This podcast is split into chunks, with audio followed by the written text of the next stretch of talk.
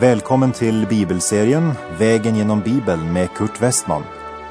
Vi håller nu på med Första Konungaboken. Slå gärna upp din bibel och följ med. Programmet är producerat av Norea Radio.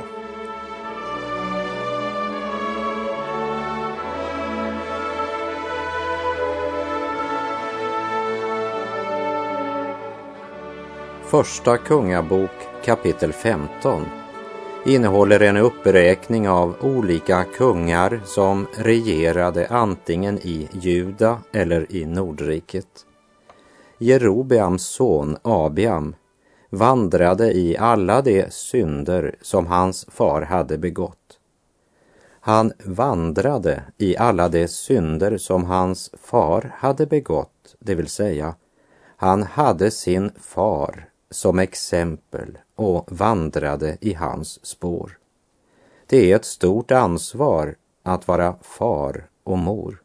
För barnen gör ju inte som vi säger, men som vi gör. Och Abiam regerade i tre år, sedan dog han. Och vers 4 säger att det var endast för Davids skull som Herren lät Jerusalem äga bestånd. Davids stamtavla leder fram till Herren Jesus Kristus och där slutar den. Du kan inte finna Davids släktgren efter Kristus. Och när vi nu ska vandra genom kapitel 15 i Första Kungabok så ska vi se på Asa, Juda kung, som gjorde vad rätt var i Herrens ögon. Men innan vi gör det ska vi bara se på vers 5 och 6. Första Kungabok 15, vers 5. David gjorde vad rätt var i Herrens ögon och avvek inte från något som Herren hade befallt honom så länge han levde, utom den gången då han syndade mot hetiten Uria. Varför godkände Gud David som norm för kommande kungar? Var det på grund av hans synd? Nej, det var en svart fläck i Davids liv. Men vem är väl du eller jag att vi skulle gå i rätta med Gud? Ändå är det väl just det vi ofta gör med våra hållningar. Men lägg nu märke till vad Gud säger om David. Han säger faktiskt att David inte avvek från något som Herren hade befallt, med undantag för synden mot hetiten Uria. Men i övrigt så löd David Guds order och befallningar. Så David levde inte i synd, men det gjorde Babels kung.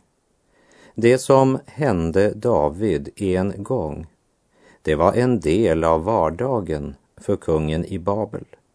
Och det som var helgaktiviteterna för farao i Egypten hände en gång i Davids liv.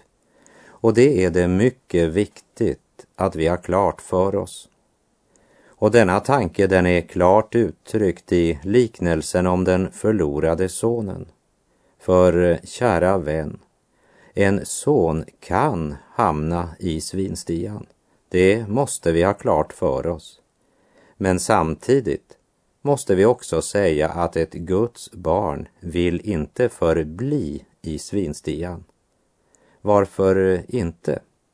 Ja, orsaken är uppenbar. Han är Faderns son. Han är inte ett svin. Svin lever i svinstian. De eh, hör hemma där. Men det gör inte Faderns son. Barnet vill leva i sin fars hus.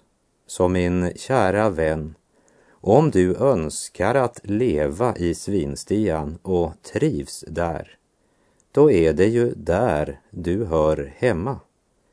Och det säger dig vem du är. Men å andra sidan, om du lever i svinstian, men i ditt hjärta har en önskan om att ropa till Gud om förlåtelse och hjälp, så vill han lyssna till din bön. Och när du återvänder till honom vill han ta emot dig. David begick en synd, men han bekände sin synd.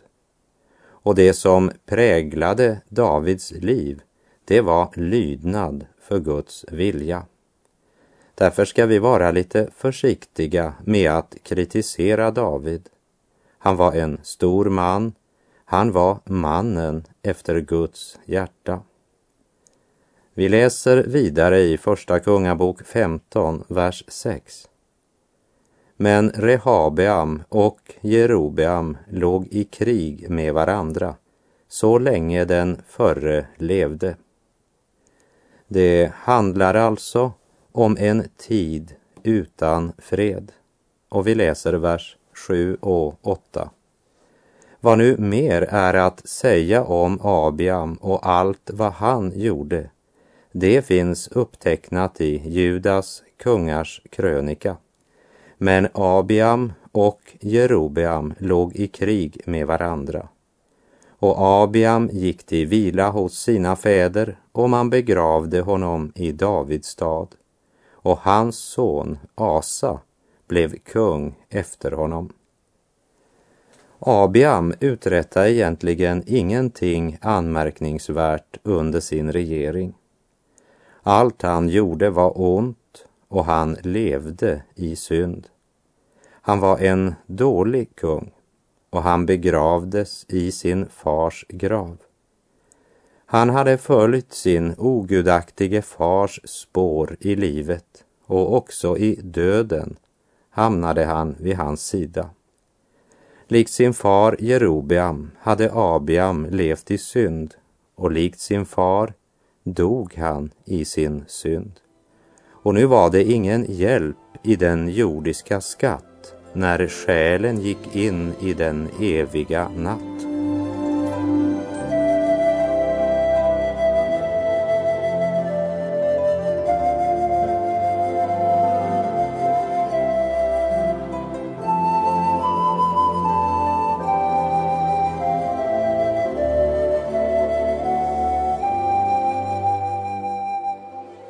När vi nu ska läsa om den första goda kungen efter att riket blev delat så får vi lust till att bryta ut i ett halleluja. Vi har funnit en god kung. Första Kungabok 15, vers 9 till och med 11.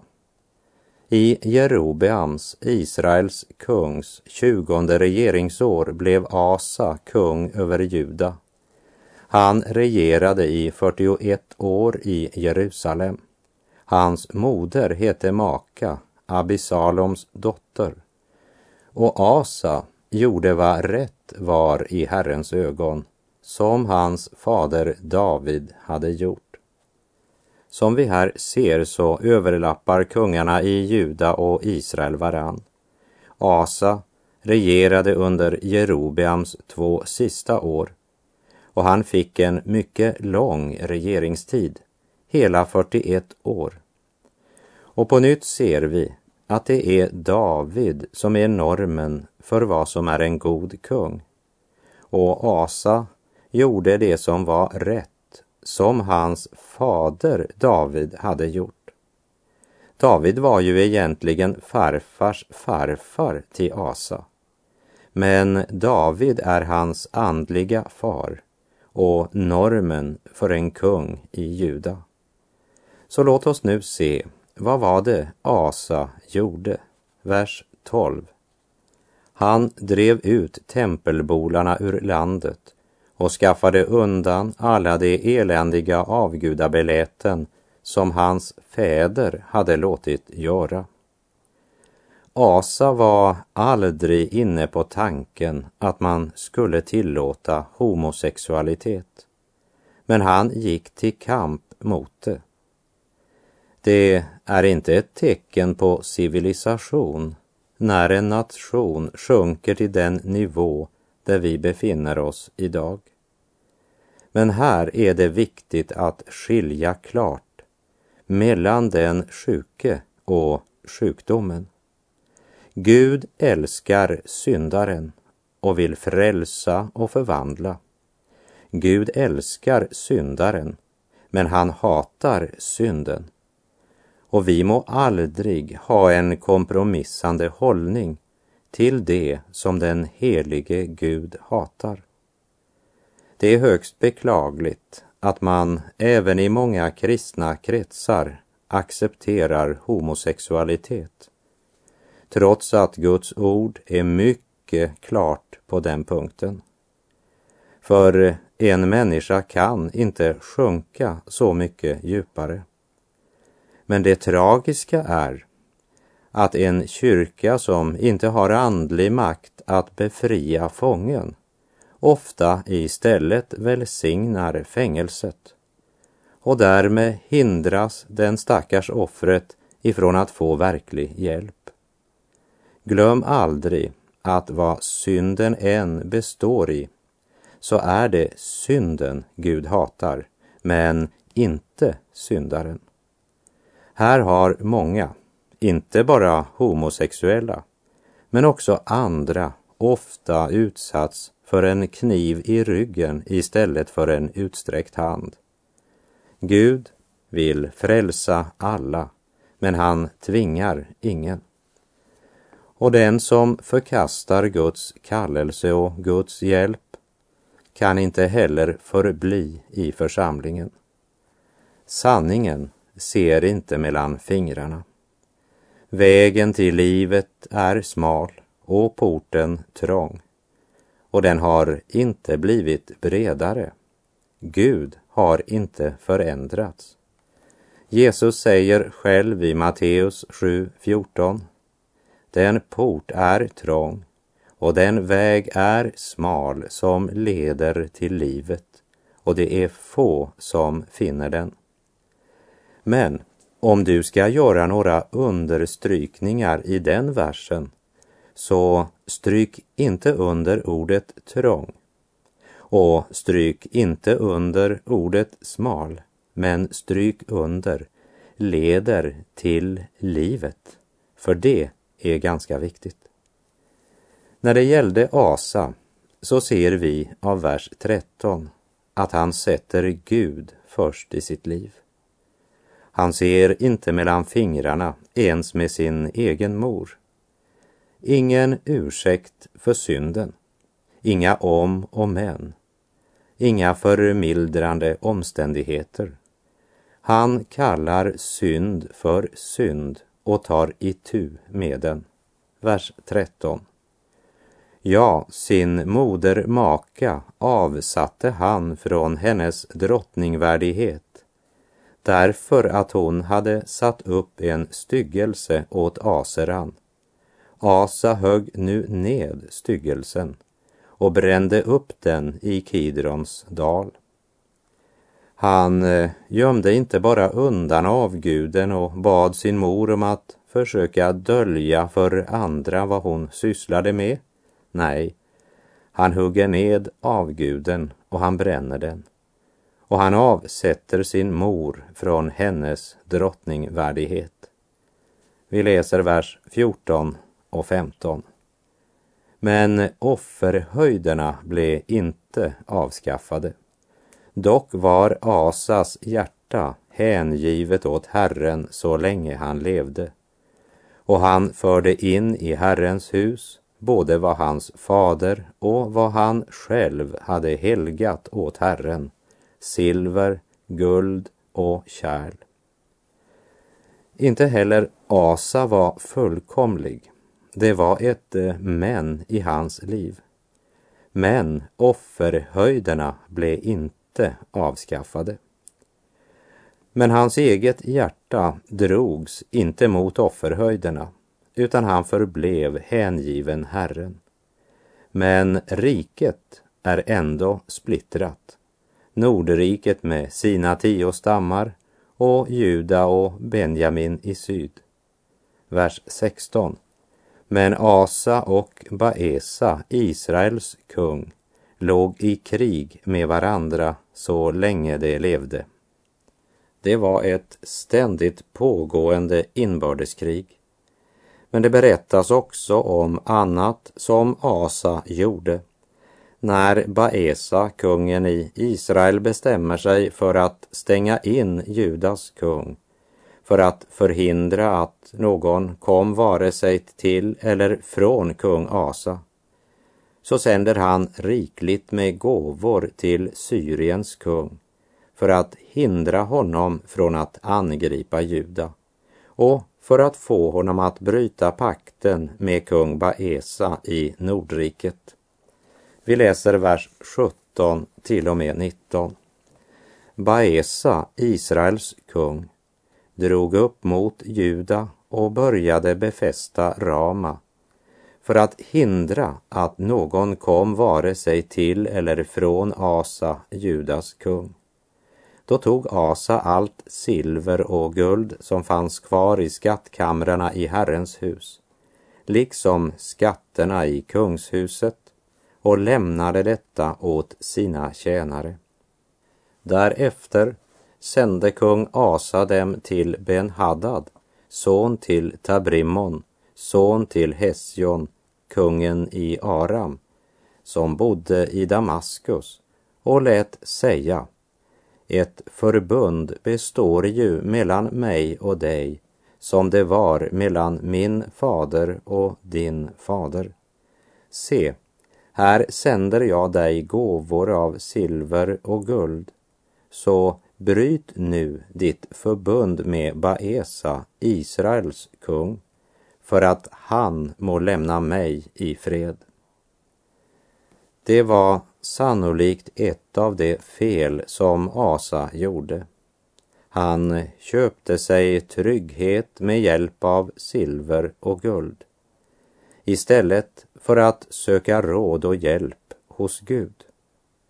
Salig är den som är så fattig att han inte har något annat än Gud att trösta sig till och hoppas på. Vers 23. Allt vad mer är att säga om Asa, om alla hans bedrifter, om allt vad han gjorde och om alla de städer han byggde. Det finns upptecknat i Juda kungars krönika. Men på sin ålderdom fick han en sjukdom i sina fötter. En eh, sjukdom i sina fötter. Det kan stå som en bild på att han inte vandrade rätt inför Herren på sin ålderdom, vilket vi strax ska se. Men offerhöjderna blev inte avskaffade av Asa, stod det i vers 14. En kompromiss är alltid farlig och det kommer förr eller senare att påverka oss. Och att även Asa avvek från Herrens väg på sin ålderdom ser vi av Andra krönikerbok 16, verserna 7 till 10, där det står Vid samma tid kom siaren Hanani till Asa, Judas kung, och sade till honom Eftersom du förlitade dig på kungen i Aram och inte förtröstade på Herren, din Gud, Därför har den arameiske kungens här sluppit undan din hand. Var inte etiopierna och libyerna en väldig här med vagnar och ryttare i stor mängd? Men därför att du då förtröstade på Herren gav han dem i din hand. Ty Herrens ögon sveper över hela jorden för att han med sin kraft skall bistå dem som med sina hjärtan hänger sig åt honom. I detta har du handlat dåraktigt. Därför ska du härefter ha ständiga strider. Men Asa blev förtörnad på siaren och satte honom i stockhuset. Så förbittrad var han på honom för vad han hade sagt. Vid samma tid handlade Asa också våldsamt mot andra av folket. Tänk på allt silver och guld han sände till Ben-Hadad för att köpa sig fred. Och det var inte någon förblivande fred han fick, trots att priset var så högt. Han fick en kortvarig vinning och en kortvarig fred. Men på sikt så blev resultatet av att köpa sig fred med silver och guld istället för fred ständiga strider. Du trodde du var smart, säger Gud, men du har handlat dåraktigt. Därför ska du här efter ha ständiga strider. Jag är så glad att min frid inte är köpt med silver eller guld.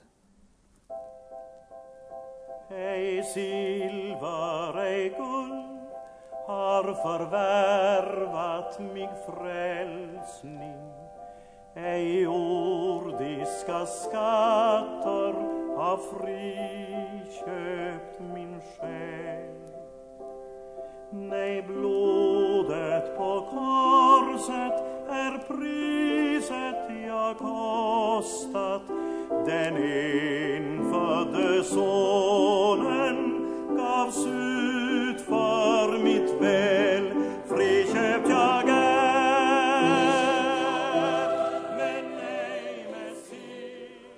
Nu återvänder vi till Nadab, Jerobeams son, i Första Kungabok 15, verserna 25 och 26. Men Nadab, Jerobeams son, blev kung över Israel i Asas, Judas kung, andra regeringsår och han regerade över Israel i två år.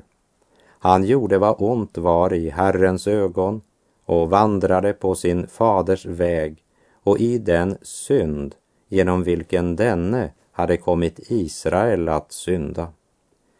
När Asa har regerat i två år i Juda, då kommer Nadab till makten över Nordrikets tio stammar.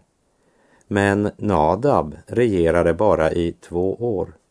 Och vi ser att i denna serie av dåliga kungar så var det mycket synd och många politiska intriger i Nordriket. Vers 27. Men Baesa, Ahias son av Isaskars hus, anstiftade en sammansvärjning mot honom och Baesa dräpte honom vid Gibbeton som tillhörde filisterna. Nadab med hela Israel höll nämligen på med att belägra Gibbeton. Man eh, kunde kanske vänta att det vid en eller annan tid skulle bli fred igen i Israel. Men det blir det inte. Riket är splittrat. Och det pågick inbördeskrig mellan Juda och Benjamin på ena sidan och Nordrikets tio stammar på andra sidan. Och det var strid mellan Asa i syd och Baesa i nord så länge de levde.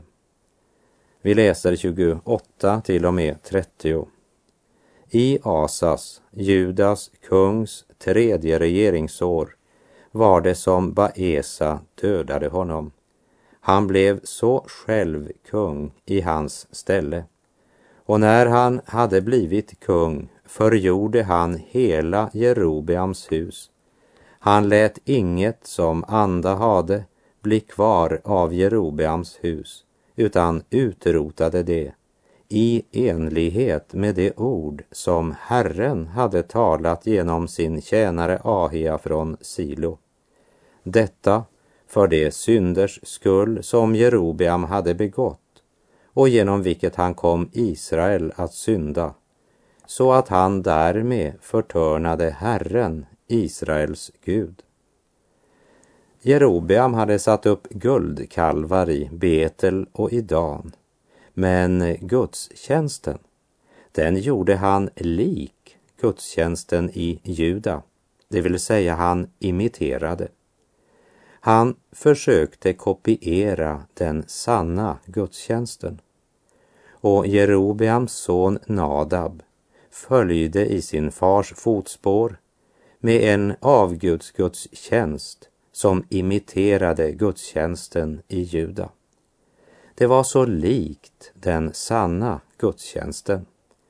Det var bara det att den förde inte folket in till Gud och till sann gudsfruktan, men till kötslig frihet.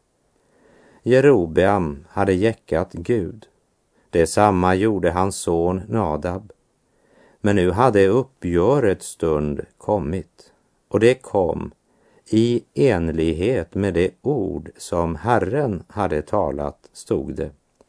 Det vill säga, det gick som Gud hade sagt. När Nadab befinner sig i strid och håller på att belägra filisternas Gibbeton och är upptagen med fienden han har framför sig, då kommer Baesa i ryggen.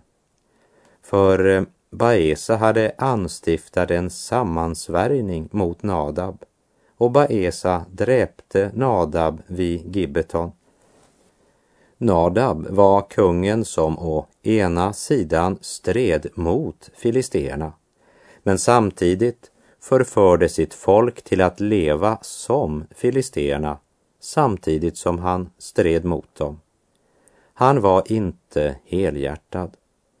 När jag läser det här så kan jag inte annat än tänka på något som jag hörde under den tid jag arbetade bakom järnridån och Sovjetunionen ännu existerade.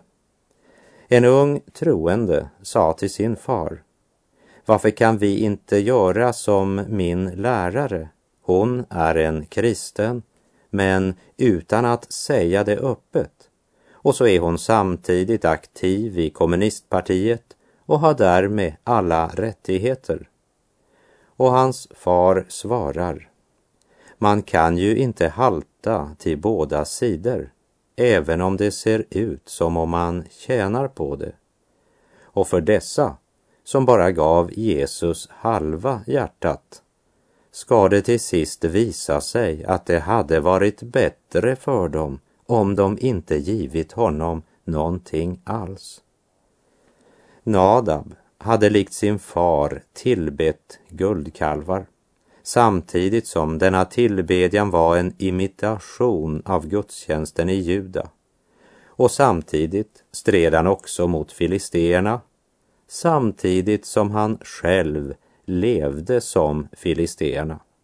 Det kan man kalla religionsblandning. Han hade ett högt politiskt aktivitetsnivå, högt religiöst aktivitetsnivå, men han var Guds fiende och blev tvungen att möta sin Gud då han minst av allt hade väntat det. Det kom överraskande. Som det kommer över de flesta människor som så tanklöst vandrade genom världen och inte förstod varken livets eller evighetens allvar förrän det var för sent. Låt oss tänka över vad det har att säga oss idag och vilken konsekvens det borde få för oss i vårt liv och vår vardag. Må vi få nåd att vara helhjärtade. Och med det så får jag säga tack för den här gången. På återhörande om du vill. Herren vare med dig. Må hans välsignelse vila över dig. Gud är god.